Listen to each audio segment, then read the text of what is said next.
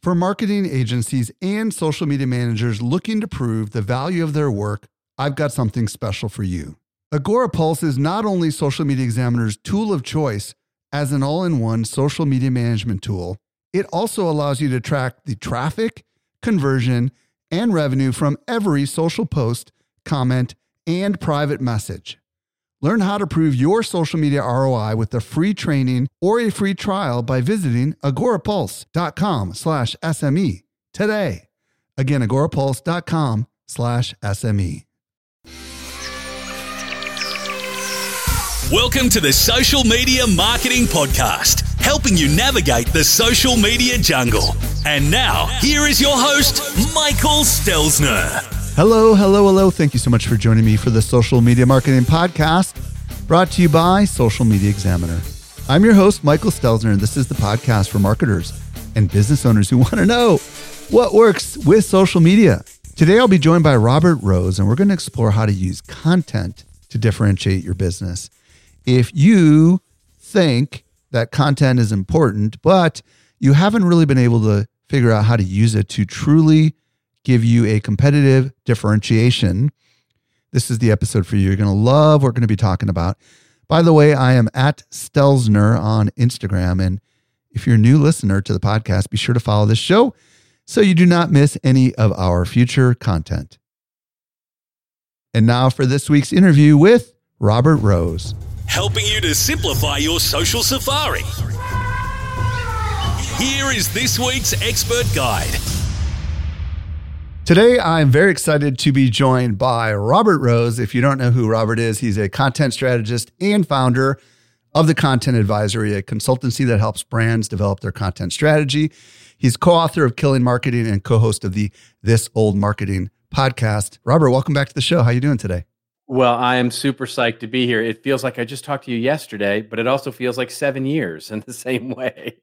I know it's fascinating. We saw each other in San Diego at Social Media Marketing World, but it has been seven years since you've been on the show. And for those that are listening today, what we're going to talk about with Robert is how content can help be your business differentiator. But before we go there, a lot's happened since 2015 for you. Why don't you bring us up to speed on what you've been working on over the last seven years? Because it's been a little while since I've had you on the show. Well, you know, I mean, how long is your show? I mean, we could be here all day talking about me it's been an eventful seven years. I mean, not the least of which has been the last two years, you know, which of course everybody knows where I was, at least location wise. I was right here at home. But, you know, in 2015, things were humming along with Content Marketing Institute. And it was a year after that that my friend Joe and I, you know, sort of helped navigate the exit strategy for CMI. And, and, it was acquired by a company called UBM, and then UBM was subsequently acquired by a company called Informa. And Joe did his thing and rode off into his orange sunset and, and is doing all the things that Joe does now.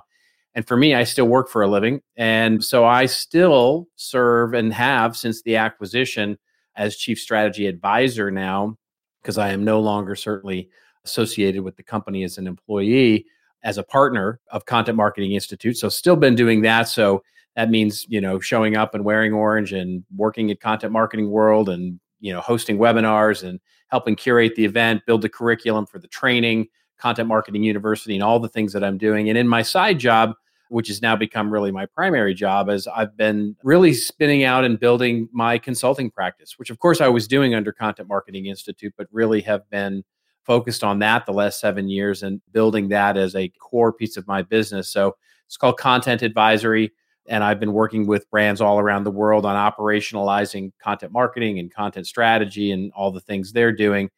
And most recently, I guess the news is I've been digging a little bit into this whole Web3 thing and sort of exploring building a little bit of a community, which by the time this airs will have launched. It's called Experience Advisors, experienceadvisors.io if you want to go take a look. And I'm having a ton of fun and it's been a busy, it's been a busy seven years for me. Well, and we should also mention that after Joe Pulizzi and you, well, Joe Pulizzi sold because he was the guy that really owned the whole thing, sold Content Marketing Institute. I believe there was a couple years where you guys continued to do this whole marketing podcast and then you took a break and then you came back. How was that experience taking a break and coming back? It's a case study in what not to do. I'll tell you that much. Uh, one of the things that, as we, you know, we did continue to do it for a short time after the acquisition. And then Joe very deservedly wanted to take a year away from technology and work and, and sort of explore his options, spend time with his family. And so, you know, we talked about it and, and we talked about continuing the show even with him on hiatus like that. And we made a decision which in hindsight was great for a work life balance but not great for the podcast which was you know we said to each other look what we want to do is we want to go out and if we go out and come back our audience will be angry with us. But if we go out and say we're coming back they'll be really angry with us. And so basically we didn't want to promise anything. In other words we didn't want to say hey we're taking a year away and you know we're going to come back because we didn't want to make anybody mad.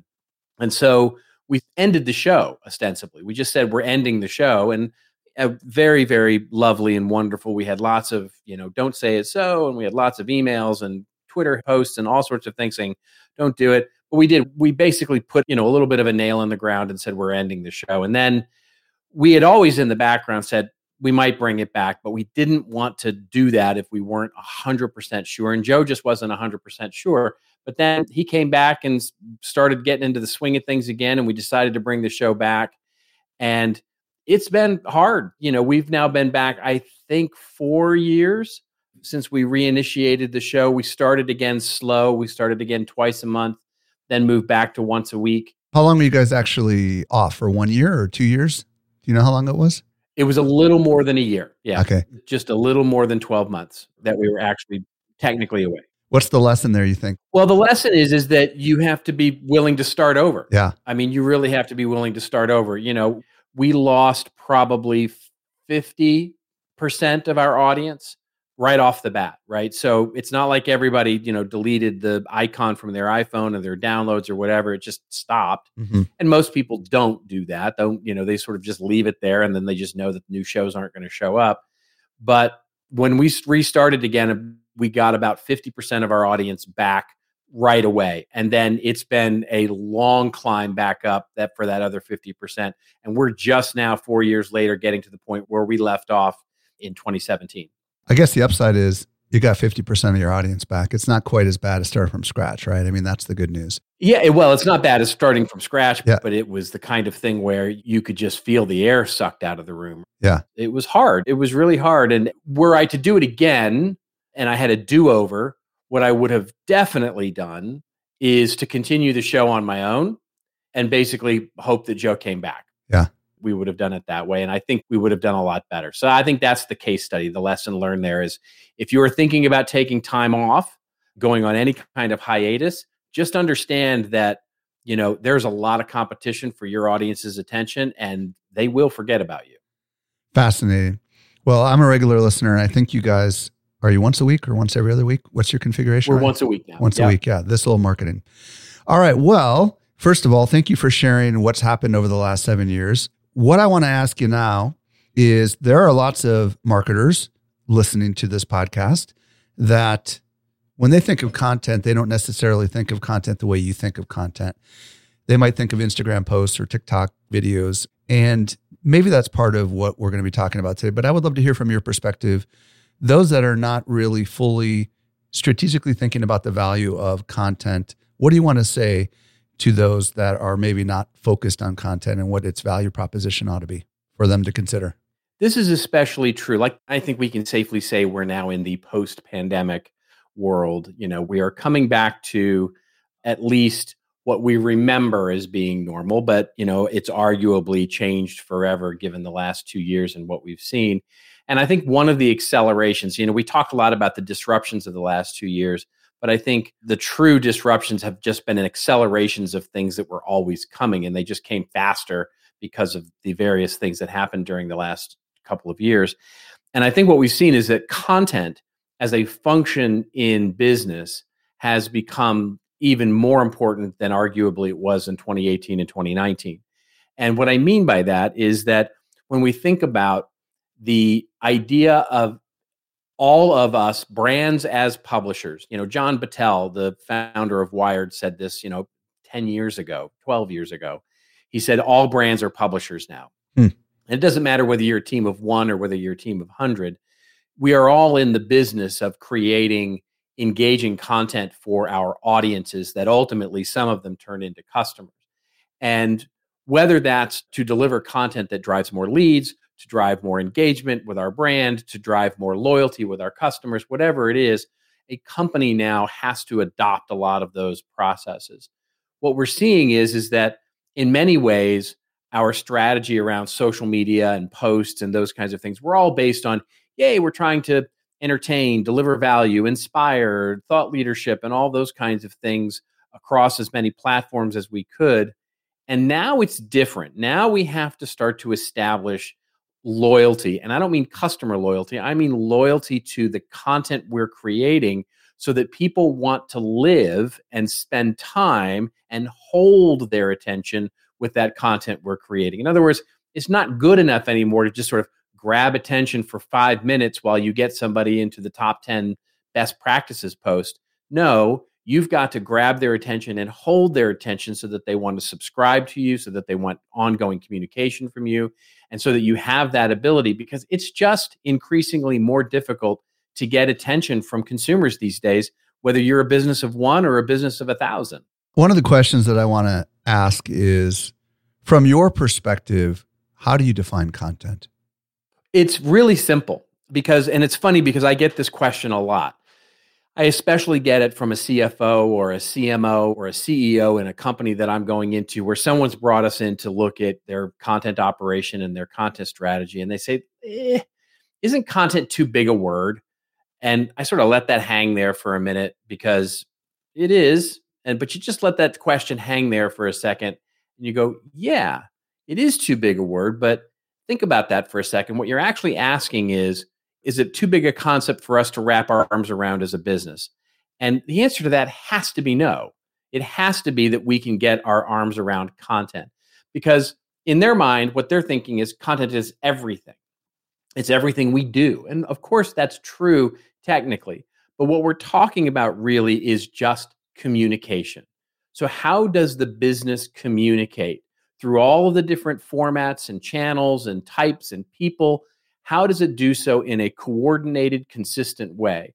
And again, this doesn't matter whether you're a small business of three or four people or whether you're a huge enterprise business of 57,000 people.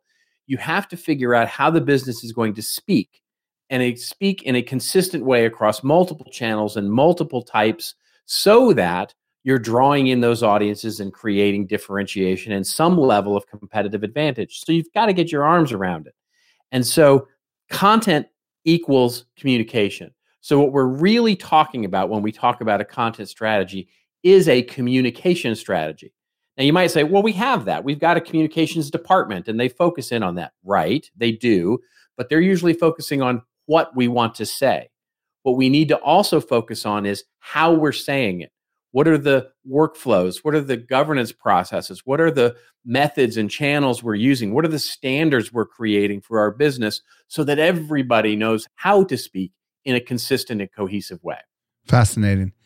You know, I remember the very first content marketing world. Myself and Brian Clark were up on a on a panel that's trouble right there. You and Brian Clark on a, on a panel is absolute trouble. But back then, it was really blogging. You know, is what content yeah. was, and it's so much more than that now, isn't it? It is, you know, because ultimately it was good enough then because you were very rarely competing with 1900 people who were saying the exact same thing you were, right? You know, blogging was a relatively new form of looking and getting, you know, communications from everything from thought leaders to our news. And, you know, posting up short articles in reverse chronological order was nifty and new and novel and, and all those things. And so in those days, it was all about search and it was all about answering every question that you could get from your customer and just being that resource, right? Being a resource to be found when people were looking for a particular thing. And you know, Brian made a living out of that, you know, Copyblogger and and all of the properties that he's launched has made a living around becoming the trusted source of that interesting thing. Social Media Examiner is another great example of that, becoming the trusted source of an interesting thing in the way that people find things. Today, there are a hundred other people talking about your topic. And so simply answering the question isn't good enough any longer. You have to be able to press forward and differentiate in a way that creates an experience that ultimately makes you the favor or, or holds the attention or creates exception. And that's the real difference today is that for businesses, their content, their blog, their resource center, their website, it's as important and I would argue even more important in some ways than the products and services that they put into the marketplace because it is for most consumers the first and continual way that they'll interact with that brand.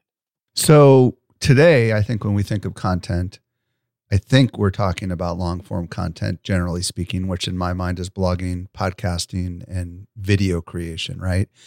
You already mentioned one of the problems or mistakes that you see a lot of marketers making, which is to just simply answer the most common questions that people have and call it done. What are some of the other mistakes that you see marketers making when it comes to content these days or their strategy or their thinking in general?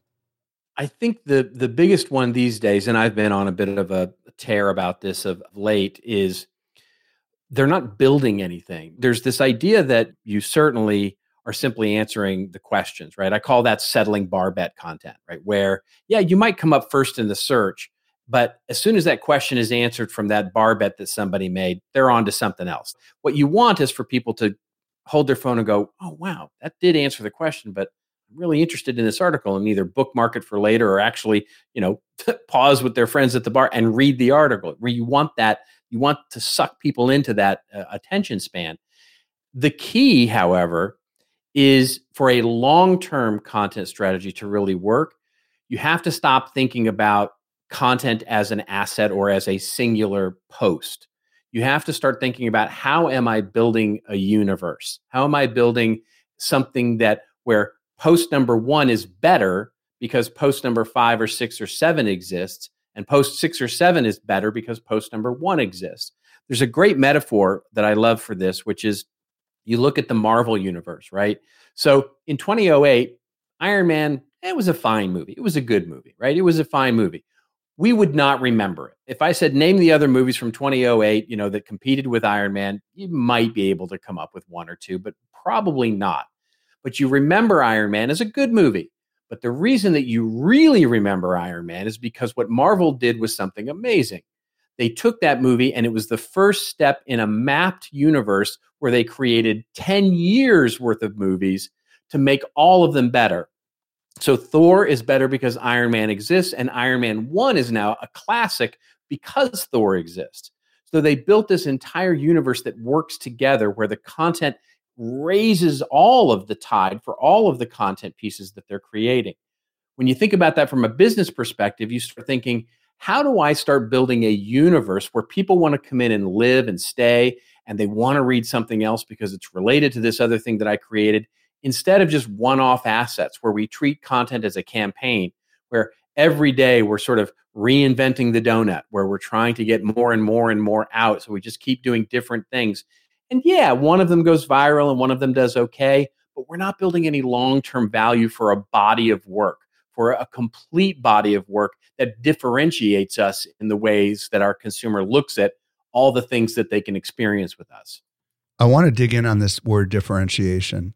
First of all, I love this concept of creating a universe because, you know, we are content machines over here at Social Media Examiner and we tend to create just gobs and gobs of content about the same thing. For example, Instagram, we've got endless pieces of content about it. And sometimes it looks and sounds very similar to something we published six months ago. But talk about how content itself done well can be actually a strategic differentiator because I feel like we should spend a few minutes talking about that. I think one of the reasons that your platform differentiates itself and the reason that Content Marketing Institute differentiates itself and some of the other businesses HubSpot does a great job of this. You know there are other tons of brands out there that do a really nice job of it. The secret that they have is, is that they treat their content experiences as product. Mm. and by doing that you inherently think different about the way that you publish content and the way that it fits into the overall scheme. And i'll give you the contrast of that which is most businesses think, ah, I'm building a resource center. So this week we'll do the top 10 reasons that the industry that we're in is changing.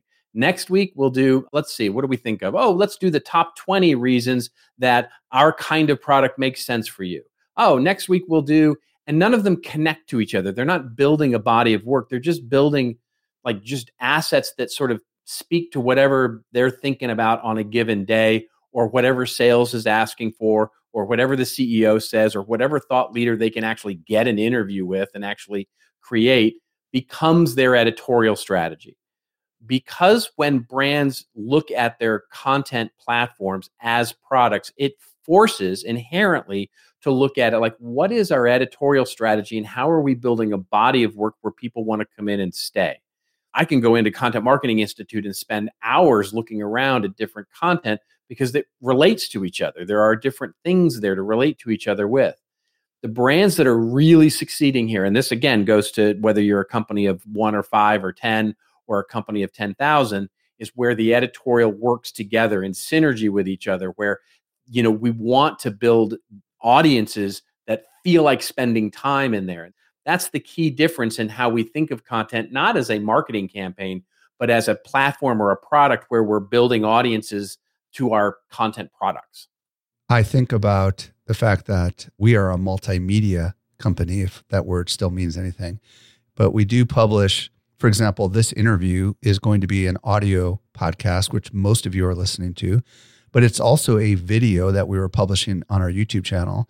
And we're also going to reverse engineer a co created article by Robert and myself that's going to read like an article with a podcast player embedded at the end of it because we know that there are some people that learn by watching and some by listening and some by reading. And I feel like there is a little bit of a lesson in there because it's true that different audiences consume media in different kinds of mediums. I don't know. Any thoughts on that? what I would say is, is it's amazing to me still here in 2022 how many companies, big and small, don't think like that. In other words, they don't think about, oh, I'm going to do a customer story or a case study. And so how would it, you know, exist as a podcast, a webinar, a PDF, an article on my blog, and sort of leverage it for all of the different places that you want to create this universe and really provide for the best interface for the best reuse that you possibly can. The number of businesses that think that way are very small. We, we are trained, in fact, as marketers to think exactly the opposite, right? How do we think of content as marketers? The first thing we think of is what's the container? I need an ad, I need an email, I need a blog post, I need a white paper, I need a TV ad, I need whatever it is. And then we go, great, I need that container. Now, the next question is, how do I fill it full of content? And great content strategies start exactly the reverse way. We say, what's the story? What's the content? What's the value that I want to give to the audience? And then get that done in whatever format you can think of. And also all of the other formats that you would want to put that in. Because what's great about what you just said is if we think about all that stuff a priori, in other words, before we actually go execute the thing, we know that we need to set up a video thing to have the video you know recording we know that we want to talk about this topic even though we're going to edit it out of the podcast because we want to have it for the article we know that we want to actually ask for some photos of you know the person that we're interviewing because we want to include that as part of the article that we're writing for the blog we start assembling very much like a movie director thinks about shooting all the scenes they need to shoot out of order and getting the coverage that they need the content that they need because they know they're going to cut it up a million different ways. Did you know that we can deliver awesome marketing info directly into your inbox? Simply subscribe to our weekly newsletter that comes out three days a week. You won't miss any of the updates going on in the world of social marketing. Visit socialmediaexaminer.com slash get updates. I love this, and I think a lot of people are connecting with this. I would love to talk about this universe of content so many people I think understand the Marvel universe, right? They understand why Disney paid what they paid for Marvel and how that is basically more than probably 100x the value because of the way that they've created all this amazing content, not just in movies and comics and everything you could possibly imagine, animations, series. So, what do we need to be thinking about if we are to take this concept of creating a universe of content? How ought we consider it. And maybe we either talk about a little bit of the process or some examples that come to mind so people can wrap their head around this a little bit. Because I think a lot of people are like, this sounds really cool. Give me a little bit more. Yeah, I'll give you a little bit of both because process is perhaps the most unsexy thing to talk about ever in the history of all business. But the key thing that we see missing, and again, not to belabor this, but it's true. I see it in solopreneurs and I see it in enterprise level companies. And you mentioned this a bit when you talked about, you know, all the different ways that you're going to reuse this piece of content, which is the missing link in the process is planning and prioritization. We just don't plan and prioritize anything as businesses when it comes to content every idea that comes in gets executed in most cases, right? CEO wants this, it gets done. Sales wants that, it gets done. These people want this, it gets done. We think of a cool idea, it gets done. There's no planning or prioritization around content. Thus, every content team I've ever met has always been behind the eight ball when it comes to, you know, getting their work done. I call this Robert's content law, which is the need for content directly increases correlated with the number of people assigned to it, meaning you will never scale to the need of content. I don't care how big your business is. This is why we see so many of these content studios failing in large organizations because you cannot survive as the internal Kinkos to an enterprise content strategy. You'll just never have as many people as you need. So you have to start to plan and prioritize in order to create something that is going to become cohesive and coordinated like a content universe. That's the process part. The second piece to what you said is who's doing this really well. And the group that I continually have to come back to is what the Cleveland Clinic does. What Amanda Todorovich over there has done. Now, keep in mind, they do marketing stuff you know, she is the marketing department for Cleveland Clinic, the hospital. So they do stuff like posters in the hallway and update the doctor's office hours and make sure the About Us website is working just fine. But the reason they have all of the bandwidth and resources to be able to do that at scale is because they treat their two main content islands, which are their health library and their health essentials blog, both of which, by the way, make money. They are revenue generating properties for them. And they also serve as one of the chief ways that you know it's their brand flagship right? Health essentials blog is truly cleveland clinic's brand flagship as it generates millions and tens of millions of page views every month. It's one of the top health destinations on the internet. The reason it works and the reason that they've been able to make that content work so well is because they created a true editorial process and a true look at both of those things as platforms that gave them plenty of headroom and bandwidth to be able to do all the stuff that they have to do sort of to you know make the donuts which is to keep you know the doctor's hours office updated and do ads and do banner ads and do you know new photos for the about us part of the website and all the stuff that they have to do as a marketing team. And it's just truly an operation that has scaled beautifully. I want to come back to the cleveland clinic after i go back to this planning and prioritization of content. I want to dig a little deeper on this like give us some thoughts on like some people like have no idea where to start when it comes to planning their content and prioritizing like what exactly does that mean? Like i would imagine there's got to be a little bit more to it than that because especially in a bigger organization there's going to be so many competing interests. So how do you decide which content is the prioritization right? Yeah. Well let's be clear. If the ceo wants it done it gets done. Right. There's that part right. right? They have special dispensation to ask for things you know, mostly what we find is that when you put in a planning process, there are two things that really help.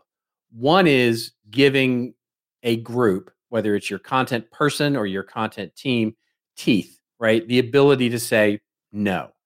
What we mean by that is, is that we just have to recognize that not every idea that goes into an intake form or the idea box or the email to our content people or whoever is actually you know responsible for creating all this stuff not every idea is the best idea.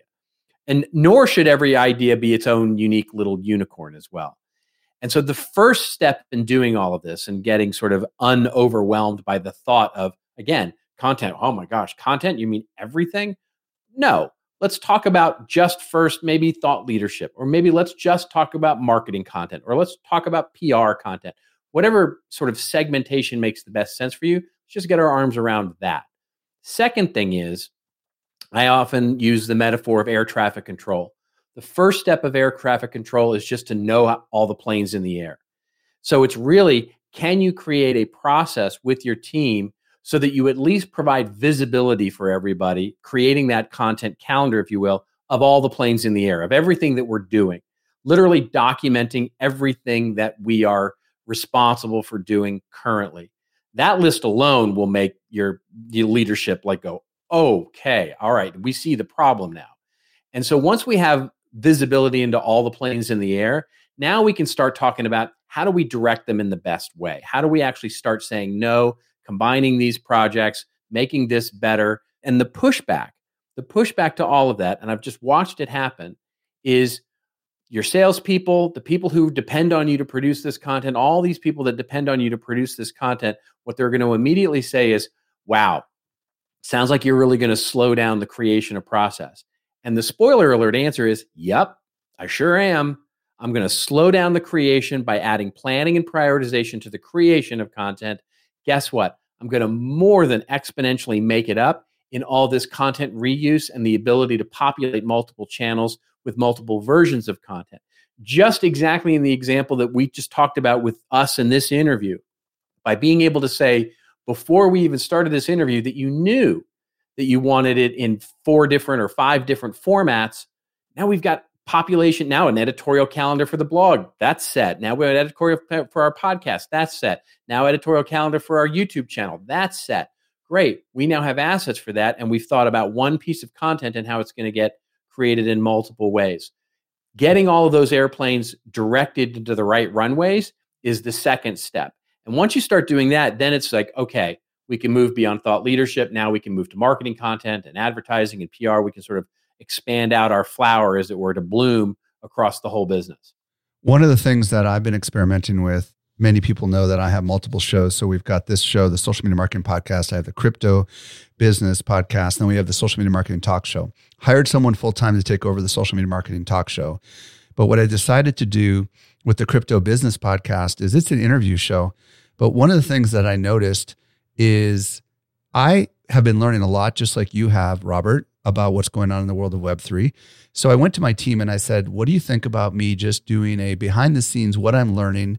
Because I've got these interviews scheduled out a month to two months in advance and I'm learning rapidly. And I said, What if I just share what I've learned? Like, for example, when we launched our own NFT, and it's not super scripted. And the key to the whole thing is I am going to actually bypass some of our normal processes. We're not going to make an article out of it. We're not going to make a video out of it. It's only going to be audio. I'm going to push the button and I'm going to talk and it's not going to be perfect. And I'm going to tell everybody that it's not going to be perfect and there's no show notes. And I put it out there literally today, Tuesday, April 26th. But I asked my audience a very important question. I said, if you want me to continue with this raw, authentic, behind the scenes content, you must message me on Twitter or Instagram. And boom, they've been messaging me all over the place saying more, more, more, please. So what I've done is I've given myself permission and given my team, like they're out of the difficulties, right? Like we're going minimum viable to get this content out there and we're going to see if it works. And if it works, we're going to do more of it. But we're still going to make it direct just for the audio audience. Of course, I'm the CEO, so I can get away with this kind of stuff. But is there anything to this experimentation strategy that I just threw out there? Any comments on that? Of course. I mean, there's a wonderful interview that I heard. This is back when Jon Stewart was still doing The Daily Show and he was being interviewed by Terry Gross from NPR for her show. And one of the things that she said to him that has always stayed with me is she said, You do a daily show about the news. You know, it must just be made up as you go, right? Because the news is coming in literally as the day is progressing and you're writing this show in real time. It must just be chaotic there.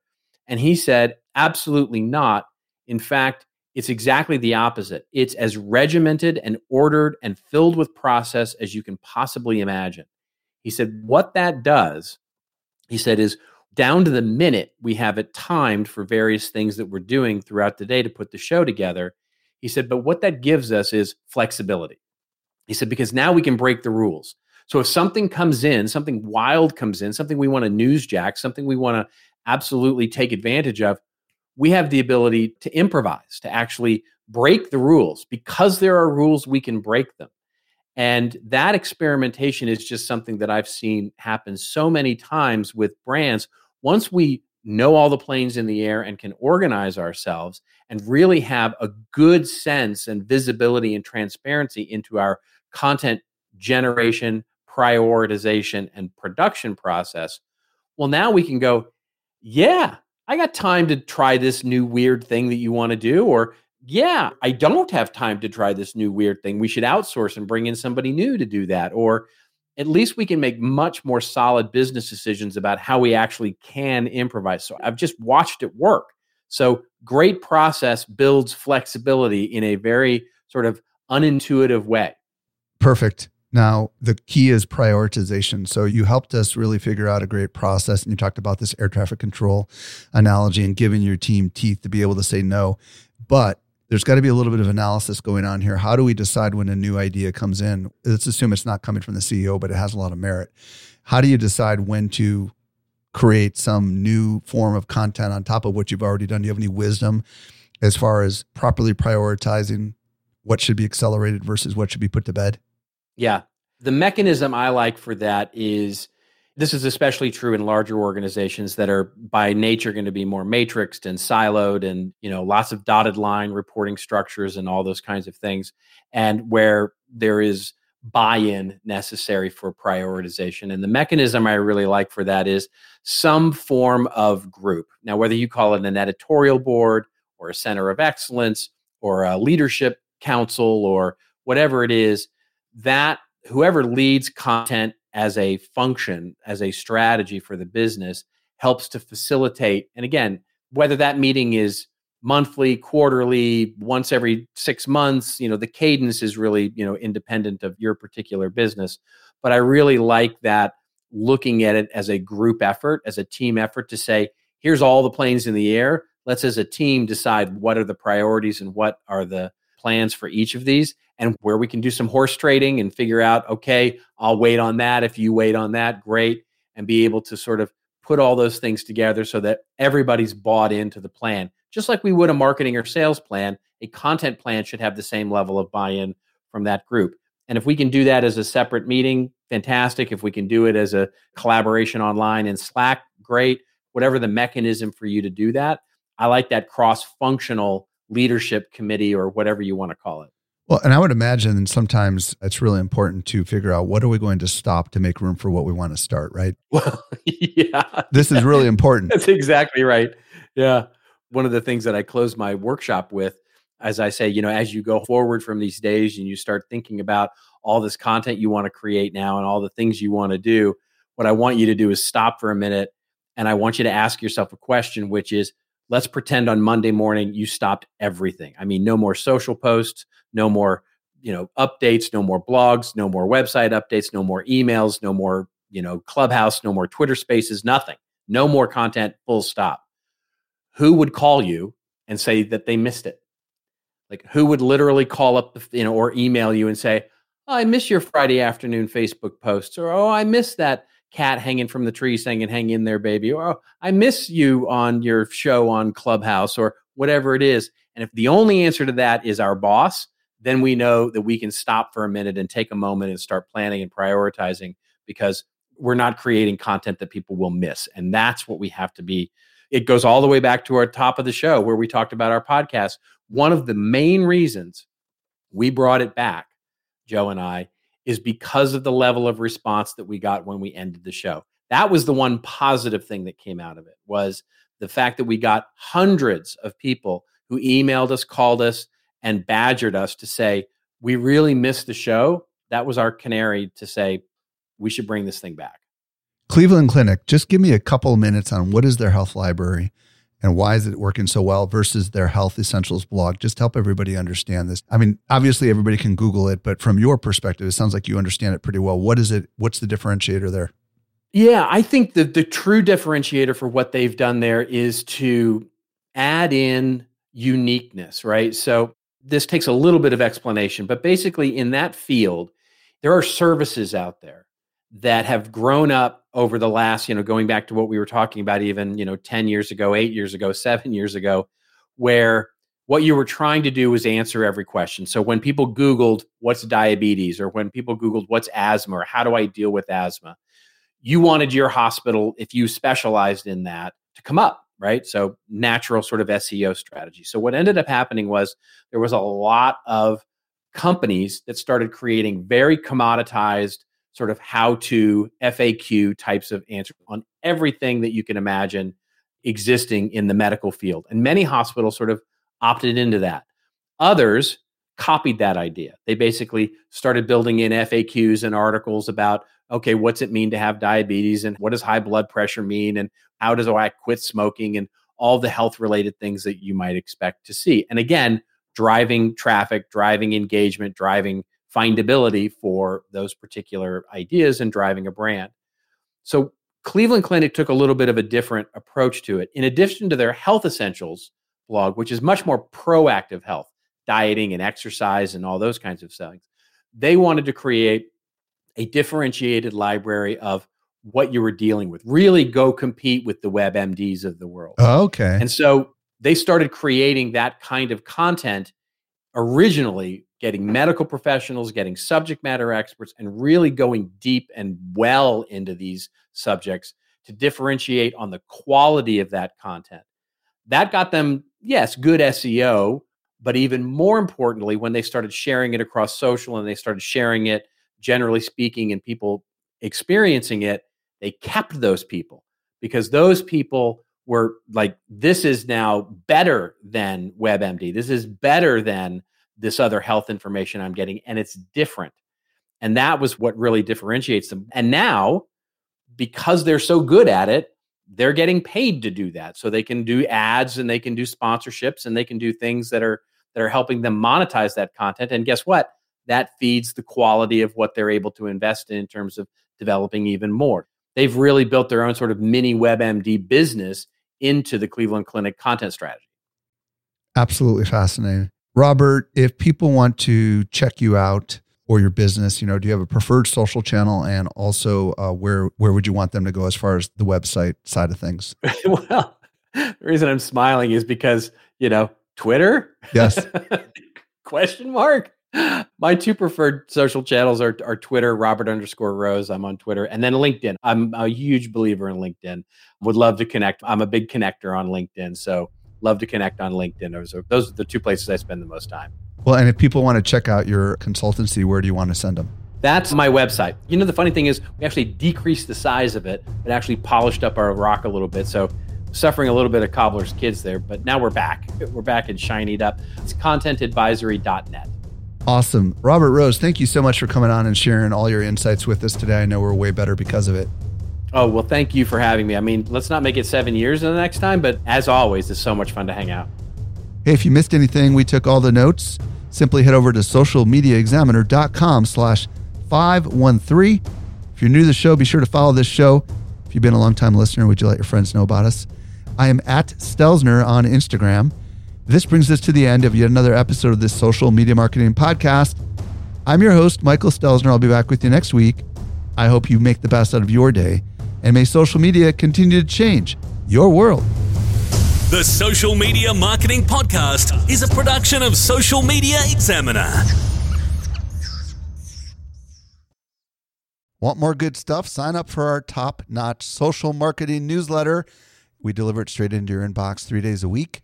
Visit socialmediaexaminer.com slash get updates.